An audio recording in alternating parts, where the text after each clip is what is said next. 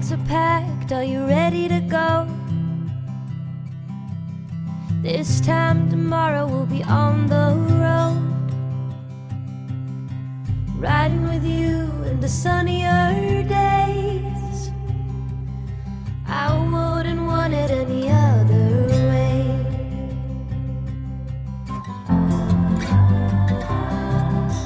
Hello, and welcome to episode 103 of the Corinne Ninja podcast, where each week I share vegan health transformation stories from ordinary people who have done the extraordinary and reversed their chronic diseases after adopting a low fat, whole food, plant based diet. Now, I'm on holidays in sunny, sunny, sunny Noosa in Queensland.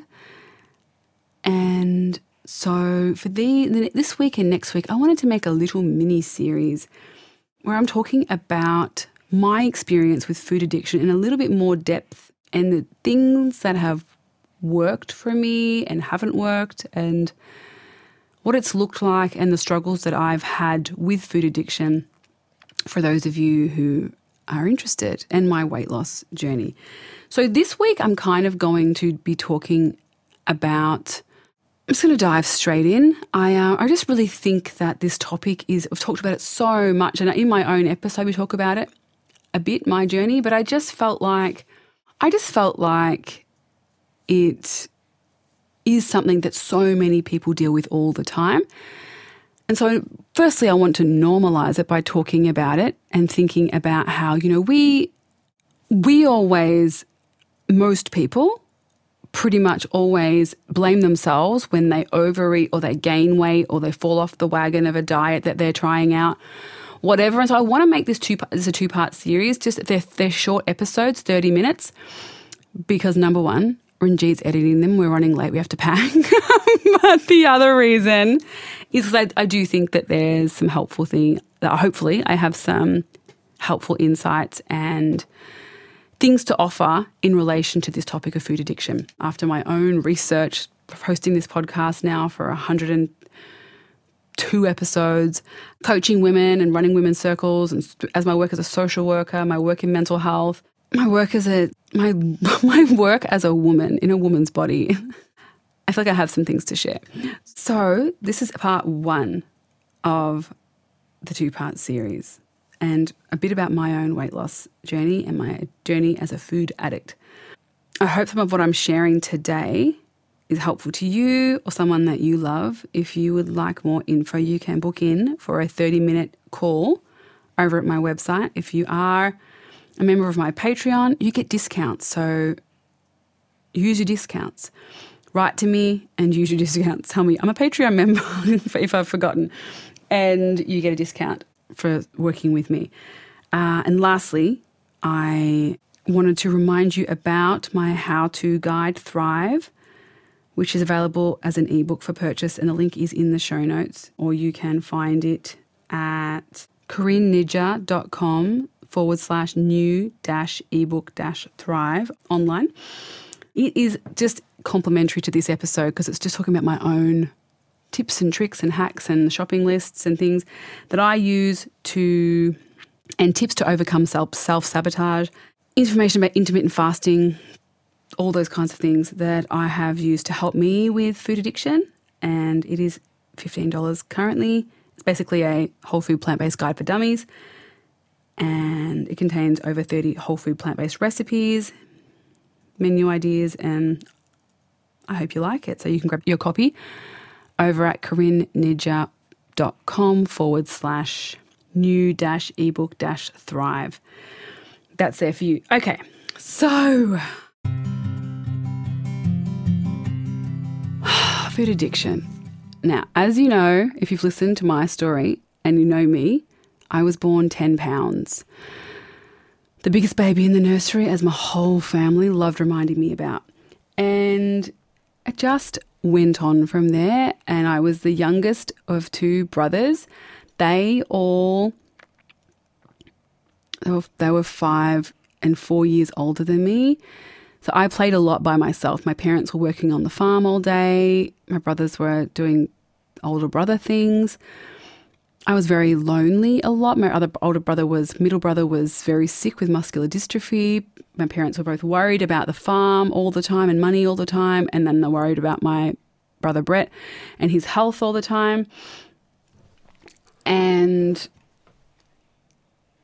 I, two things happened to me. I became someone who tries to make light of even the worst situations. So I'm the jokester of the family, the person who says really inappropriate things at the wrong time, laughs awkwardly. I just have used that as my survival strategy through getting through just a really, really, really difficult time was to be bring laughter into my house, even when laughter isn't appropriate. uh, which you notice in the podcast if you're listening for long enough, you'll see me do it over and over again. It's been a self preservation technique that I've adopted from my childhood to get through witnessing a sibling slowly dying and parents suffering and you know it's just as the youngest that's what I that's what that's what happened to me. I don't maybe other families that may not have happened, but for me that's what's happened. And there's been how I've got through hard things is to find some humor somewhere, anywhere I can find and hold on to it. But I guess at the end of the day, I I lacked coping tools for dealing with long, long, long periods of trauma. And I think many of us have. There are our own versions of that. We get trauma in different ways. We get trauma from a teacher yelling at us in kindergarten or a peer group bullying us, or we have a trauma from having an expectation that we didn't we didn't meet. Like we didn't, we thought we'd get a better mark or we'd do better at sport or we'd be a better musician or we'd be a better poet or we'd be a better whatever it is. And we, and we weren't and we got let down by that by that failure or that feel feeling of failure and or we had a parent that didn't show us love in the way we needed them to show us love or a parent who abused us or a manipulative parent or a parent that was absent or gone or we had a death of a parent there's all of us have our own versions of a trauma story. Mine is no more spectacular than many, many, many other people's. It's just my story. But most of us, unfortunately, with the small when we when these traumas happen to us in childhood, we we we find whatever we can to cope. And for many, many of us, what we do. And we're taught to do it by our parents, by our society. Is having a bad day or you're feeling lonely? Have a wine, have a coffee, have some cake, have a lolly. Not, not wine when you're a kid, but you know what I'm saying. Like all of us comfort with food, and most people use food for comfort. When we're crying, our parents give us a lolly or a cake or a sweet. And it just continues and continues. And so we just learn that food will be that thing. So for me, there was such a heaviness a lot of the time in my childhood, and food became my comfort, you know, and and food was my mother's comfort and my grandmother's comfort. And it's you know, it's a society. It's not none of their fault. It's everywhere we look, everywhere we turn, in the ad breaks, in you know, on television, in between, in the marketing that's in actually in the show, where they're product placements and all of those kinds of things, telling us all the time eat this. They're right beside the cash register. They're everywhere we turn. At the serve, get petrol. We just need petrol for our car, but we also need tons of terrible junk food. Not to put a label on it as good or bad, but we all know it's not health promoting the foods that are in the service station, most service stations. It's everywhere. It's on school. It's at Bunnings. You want to go to do some DIY where you might potentially be outside doing great things for your body in the sunshine, getting some vitamin D. But while you're at it, have a class one carcinogen sausage for $1 as you leave. We're not to blame, is what I'm trying to say. We are not to blame. You aren't to blame. And if you've read The Pleasure Trap by doctors Doug Lisle and Alan Goldhamer, you will have read a lot more extensively about what I'm talking about here about how we are biologically designed and wired to seek out the highest calorie foods in our environment. And if we know that there's an apple in our fridge or a jar of peanut butter in our pantry, we are fighting, you're pushing you're fighting a losing battle for most of us. Most people, we are biologically designed to go, okay, the, the, the peanut butter is much more higher in calories than the apple. And if there's a dinosaur coming to eat us, we need that peanut butter fuel, that higher calorie fuel, so we can get a, escape the dinosaur. Plus, we have the hunger and nutrient receptors in our stomachs. And if we don't get enough nutrients, we chase the dragon, finding nutrients all the time. We don't fill up our stomachs enough, we're chasing to fill up that, to, to switch off that fullness satiation receptor. And then we're also chasing the nutrient receptor to switch that switch off as well. And so we don't understand why we're constantly chasing these the next food, the next snack, the next meal, but we're possibly just looking f- to feel full because we've been trained in this low calorie, starve yourself mentality for our whole lives. And of course, you need to starve yourself if you're eating a Mars bar, a Big Mac, and a paddle pop every single day or an ice cream every single day because eating those three things is a huge, it's all your calories done for the day. But if you're eating whole plant foods, you can eat a whole, whole large quantity, turn off your satiation receptors in your stomach because you feel full and content and it's releasing beautiful energy slowly into your bloodstream. But it also switches off the nutrient receptors in your stomach, which are saying you've got all the minerals, vitamins, all those things that you need. Now, I'm not a nutritionist in or a doctor, so I'm not going to say this exactly right. There's tons and tons of episodes for you to listen to to get more information on this, but just look up nutrient and hunger receptors and read the pleasure trap because they'll they'll they they know what they're talking about. I'm paraphrasing what they're talking about. But we think that we're needing to snack that got these cravings, but you're probably craving nutrients. Most of us are craving nutrients. And as a child, I was eating cheese, eggs, potatoes, and butter pretty much as my and ice cream as my sustenance. And the potatoes was one potato that was just covered in mountains of cheese and butter and omelets covered in cheese and butter. It was just a cheese and butter party in my childhood, but there's barely no fiber. There's no, it's not really even a large enough quantity to turn, turn off the satiation receptors, and there's no nutrients. It's just dead nothing. Yeah, there, there are some. I'm exaggerating that there's none, but compared to a Buddha bowl with kale and chickpeas and tahini and avocado and romaine lettuce and beautiful oil free potatoes and pumpkin and sweet potato and some beautiful kimchi that you've made at home or some beetroot and some beautiful broccoli.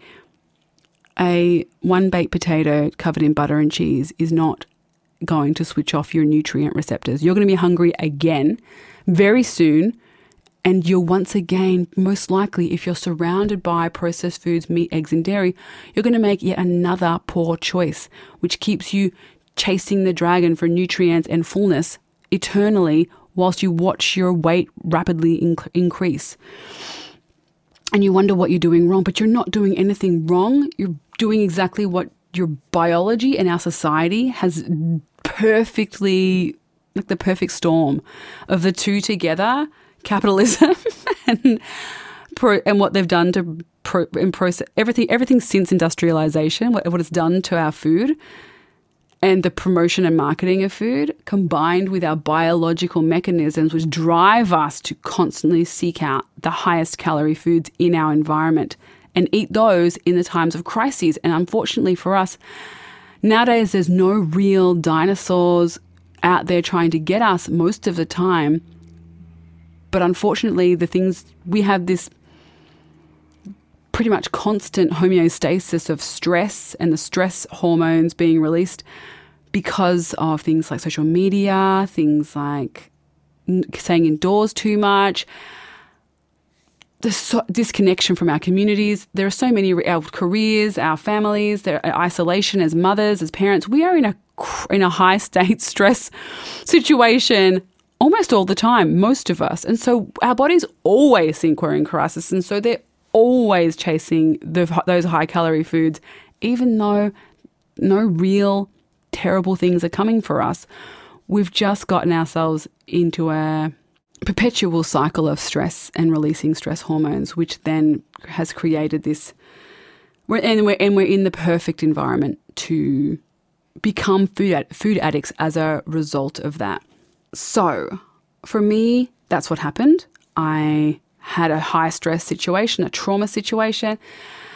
I, society, my parents, my conditioning all taught me and trained me that food would be the thing that would make me happy, that would make me feel calm, that would make me feel pleasure and joy when things outside of my life were out of my control. I couldn't make my brother better. I couldn't make my my parents not be worried about him and about money. I couldn't make school easier and the, the peer pressure and the bullying and the friendship dramas and all those. I couldn't make those things better. I could control what I put in my mouth. And so I would choose only things that made me feel so happy temporarily, which were chocolates, ice creams, cakes, and all of those things. And eventually, those choices came and bit me on the bottom with increasing obesity as I grew until I was, you know, at 100 kilograms or more, over 100 kilograms at my heaviest. And then I had my fibromyalgia and constipation and candida and at the end, multiple sclerosis. And then this led me on this on this journey. And not everyone gets all of those things, obviously, but people get their own version. And when we look around, 70% or more of people are overweight, obese, or living with a chronic disease. It's a crisis, an epidemic, which is why I wanted to talk about it a bit today and talk about things that have worked for me, haven't worked for me, and things that I've just noticed. So today I'm just going to talk about dieting for a for today's episode. And then next week, I'll talk about self sabotage more and in more depth about the, the stress response, the myth of moderation, habit forming behaviors, and mindfulness, journaling, and all of those things because I think that this episode is just kind of going to be about why it happens and what happens. And then next week's about ways out of it, tools to use to get out of it. So I hope that it's this has been this is helpful information to you. But one of the things for me that I've really loved is I've been reading this book called Mindset by Carol Dweck. I think it's the E on the end pronounced Dweck Dweck or Dwecky. Um, I've just finished it. I've been reading it for so long. I'm a slow reader, but one thing I want to mention in this episode, as well as next week, because if you're thinking, oh my gosh, you know, I do all those things, I comfort myself with food, you're not alone. Most look around you. If if none of us had this problem, there would be no overweight obesity epidemic, or maybe much less chronic disease as well. You're not alone. And what I love about Carol Dweck's book is she talks about growth mindset versus a fixed mindset. And with a fixed mindset, we say, "Oh my gosh, I do this. I'm stuck. I'm always going to be hopeless. This, there's no hope for me. I can't stop myself. I'm out of control. There is no way of doing this. I've been doing this for 40 years. There's no way of fixing it." And if you read literature um, on on the brain, on neuro, neuropathways, um, literature from Dr. Joe Dispenza and many, many, many other doctors um, in the book, The Brain That Changes Itself. You, you can get some really, really, really positive, encouraging information and research around how you know, if we walk a path in a field over and over and over and over again, when you think of our neuro pathways, of course that's going to form a track, a muddy, muddy, muddy track. And you can keep walking that path for the rest of your life. And of course, it's going to get deeper and deeper and deeper and deeper and deeper, that track, if you keep walking that track every day.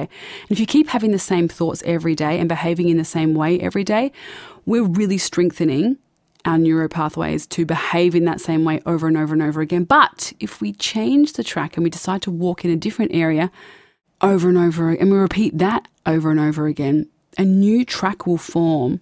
And that track will slowly get deeper and deeper and deeper. And, and the other track will slowly grow over with grass and it won't be there anymore. But, or there might be a hint of it left. But the thing is, it's possible. It's always possible. If you have a growth mindset, you're thinking, I just have to keep putting one foot in front of the other and looking at how I can make that new track. How can I make that new track and commit to walking that new track every single day? Or most of the time, every single day. Like at the start, it might be you might be walking in between the two tracks a lot, or you might find yourself walking the new track for a day and then back onto the old track for a week or a month or a year, but slowly, slowly, slowly. And some people, as I've mentioned, they just go back, they go to the new track and they never go back. But if you're, I, I am someone who was, who was and is still a recovering food addict. And if I'm around high calorie foods, I am a still a fiend for them.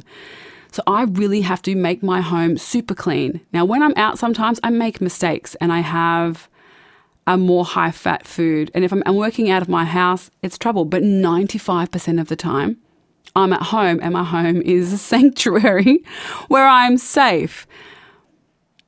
And so I try to make sure I do most of most of the things I can from my home and stay at home as much as possible because that's my safe place. And I am still not confident all the time when I'm out, which might seem like as a health coach, I shouldn't be saying that. I should be saying that I'm 100% all the time amazing and I have amazing six pack and I look great all the time and I'm 50 kilos, thriving and hiking volcanoes.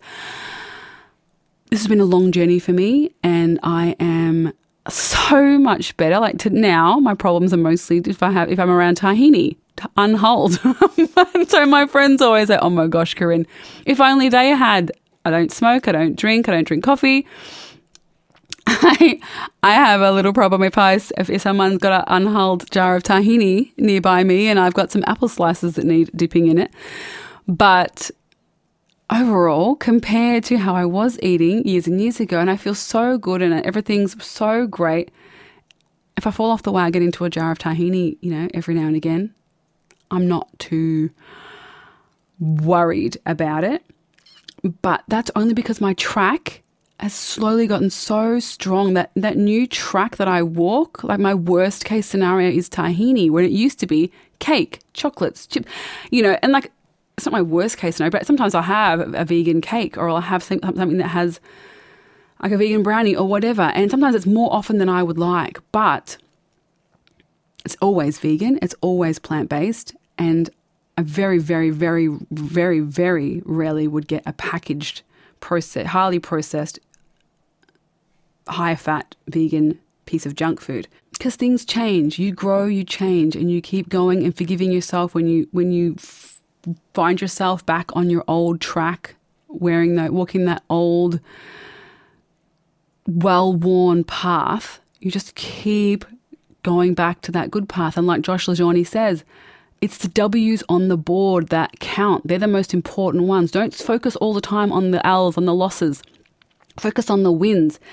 And even though I'm supposed to be sharing all of that this this part next week, I just wanted to mention that you know you no matter what Esther Loveridge, hello Esther, my spare mum, who I love so much. Esther Loveridge was 75 when she needed two knee replacements, and she chose to go and follow Dr. McDougall's Ultimate Weight Loss Program. And it changed her whole life. 75, she didn't need to have her knees replaced.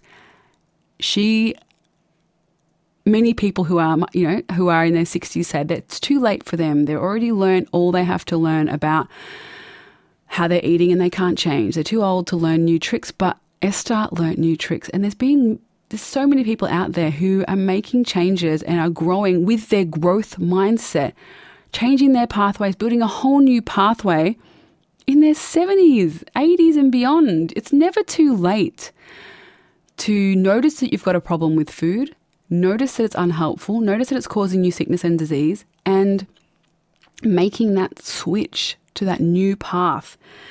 So,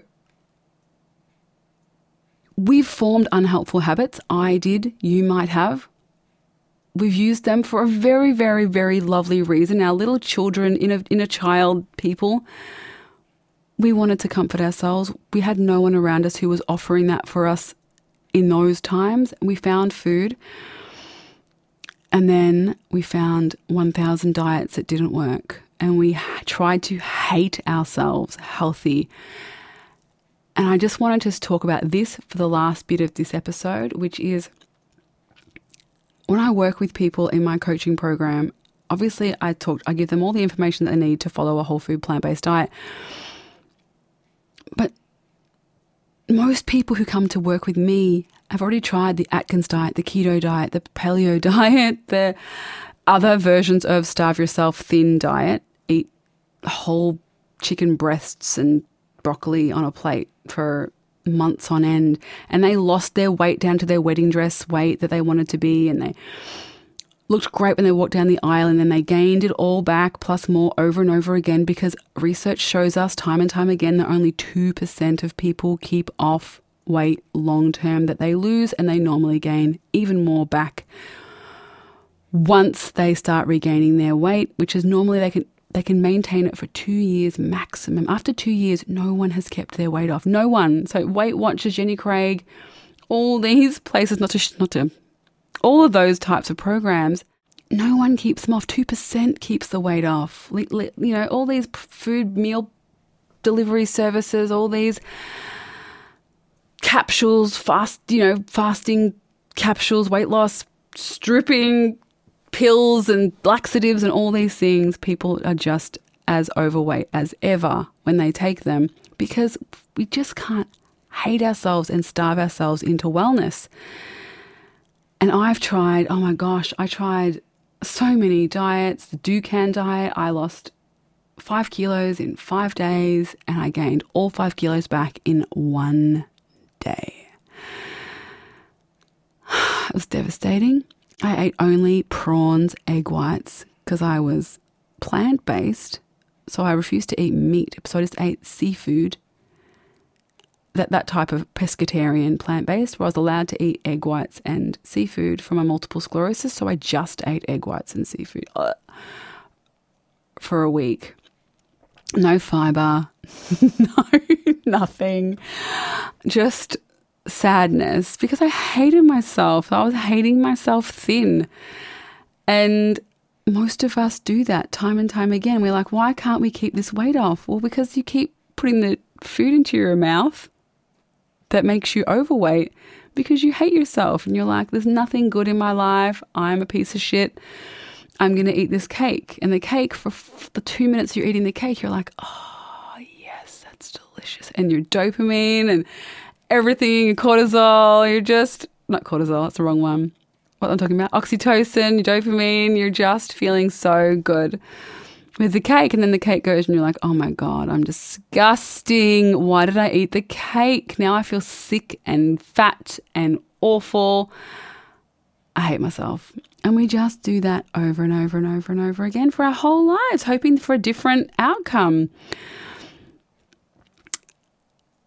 Which is why diets are horrendous and harmful and terrible. And it's also why things like people say willpower and moderation, like they're two things that work, when if they worked, everyone would be thin.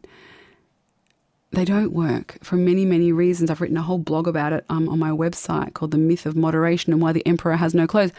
Because the Emperor has no clothes, moderation doesn't exist because we're wired to seek out the highest calorie foods in our environment. Unfortunately, they're on every t- t- corner.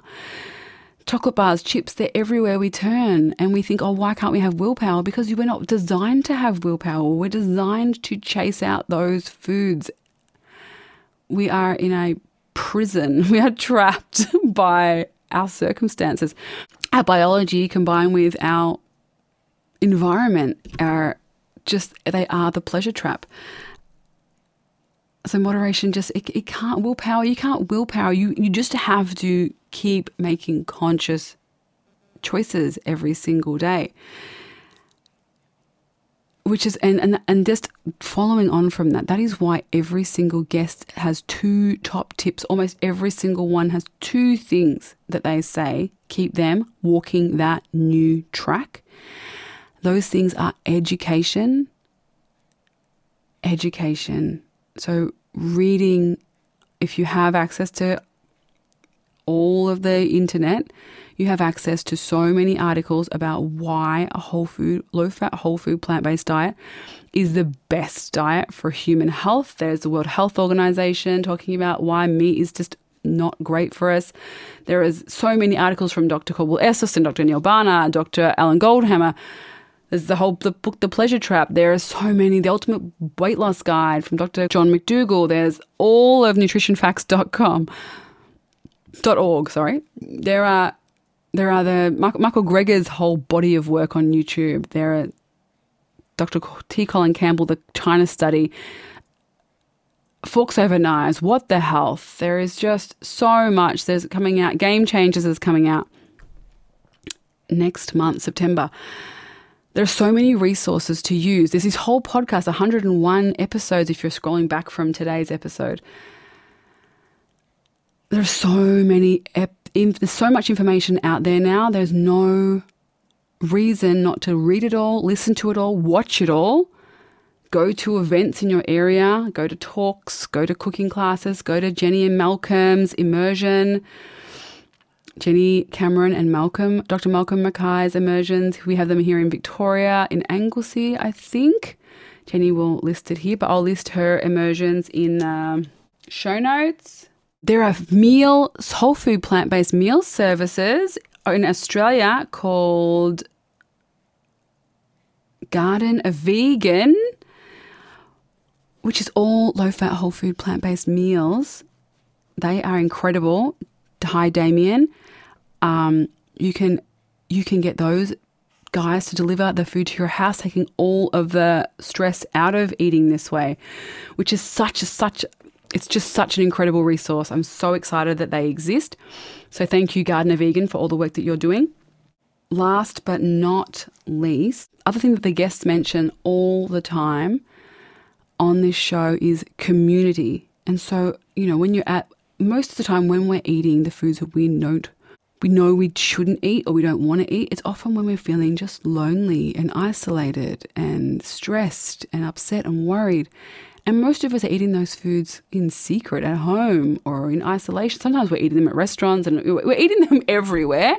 But a lot of the time we're eating them because we have a lack of community and we have a lack of people who are following a whole food plant based diet around us. So getting in touch with, or even if it's just online for a while, or creating a plant powered group for your area where you live if you can't get to one closest to you. Meeting up with people in the area to do whole food plant based potluck lunches and sharing and building community that way, joining a vegan play group, going online and joining a page such as Whole Food Plant Based Aussies. If you're here in Australia, or the Forks Over Knives official Facebook group, or the McDougall Friends, McDougall Friends, I think there's one called. I have one called Plant Based and Thriving, which is on Facebook as well. You're welcome to join. They're all spaces where you can join to get community or to just surround yourself with people or to also to get information and education and resources. But the more people you have around you that eat this way, that live this way, who value whole food plant based eating, who also probably value the animals and the planet, people who are more like minded the easier it is to walk that track because you'll be walking that new track with people and it feels less lonely. So, that's some tips and just some discussion. I hope that that was valuable to you. Let me know in the comments if you have any questions. But yes, my tips for you this week is firstly, number one, top tip you're not failing you this, this you you set up to fail. This is you're set up to fail. You're set up to continue walking that path for the rest of your life, but you don't have to. Number two, educate yourself. Educate. Oh, well, number two, forgive yourself. Forgive yourself. Forgive yourself. Keep going and walking on that track as often as you can, as much as you can, through every obstacle that you can. Keep walking that path and forgive yourself. Three is to educate yourself. It helps you walk that path. Keep listening, keep watching, keep reading, keep learning. because every single new thing that you learn about this way of eating will will further verify, confirm, and solidify your beliefs about why you should be walking that new path. Which is just it's been a life that's been the lifesaver for me when I was trying to walk this path just from my own health. When I was just trying to walk this path just because I wanted to heal multiple sclerosis, it was hard because I didn't like myself. I didn't think I was worthy of feeling good or having good health. But once I started to think about things, for me, and I know that might not resonate with everyone listening, but for me, once I started to make, once I made the connection with the animals, I found it so much easier to do this for them than I did find it to do for me because at that time I was so low. But once I started to think, oh my gosh, my choices literally take their lives away and cause such tremendous suffering for them. I started to educate myself on what was happening to the animals, what was happening in factory farms and in pet shops and in circuses and SeaWorld and zoos and in the leather industry and in the food industry to animals or the, the scientific research industry to animals, then it made this so much easier. So, I mean, and, and then once I started to learn about the impact on the planet, on the oceans, on our rivers, forests, air, air quality, climate change, that further, further, further solidified it. And so it just made walking that, learning about those two things and the future for my children's planet that they'll inherit from us, that made it just so much easier for me to keep walking that path and treading that path. So if you need to do those kinds of research into those areas, I'll add some links in these show notes to the things that I found super powerful and lastly, community. It's just so important. So find some. Even if, if you're a, a recluse who doesn't want to go out, doesn't want to see anyone, doesn't want to make new friends, I get it. I get it. I really do. Make friends online. Um, but even if even if they're not really your friends, even if they're just that you're following James Aspey or that vegan couple or Andrew Spudfit Taylor or me or the exam room or Rich Roll or Simon over at Plant Proof. Oh, there's so many. There's just so many to pick. Oh, Fat Man Rants. Good old beautiful Tim Kaufman and Heather Kaufman. There are so many people to watch, even if you just spend time with them and they don't know you're spending time with them because you're just watching their pages and looking at their stuff. It still is creating a feeling like you're surrounded by people who are like minded. So I highly recommend seeking out. I'll list a few people in the show notes for you to look at. But yes, definitely community, forgiveness, education, they're all things that are going to help. I'll probably be repeating many of this next week, but next week I'm going to be, get a bit more specific and focus on stress, self sabotage, mindset, and some of the things that I've found that also really, really, really help when overcoming food addiction. So I hope that this episode has helped you, and I look forward to seeing you all next week. So if you know anyone who's dealing with food addiction or can't seem to stick to a diet and is blaming themselves, maybe pass this episode on to them because it's not their fault at all. This is a very, very tricky, tricky subject, but the solution is relatively simple.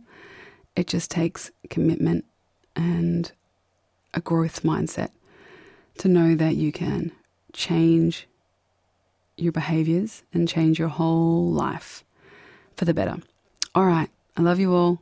Thanks for listening. See you next week. Bags are packed. Are you ready to go?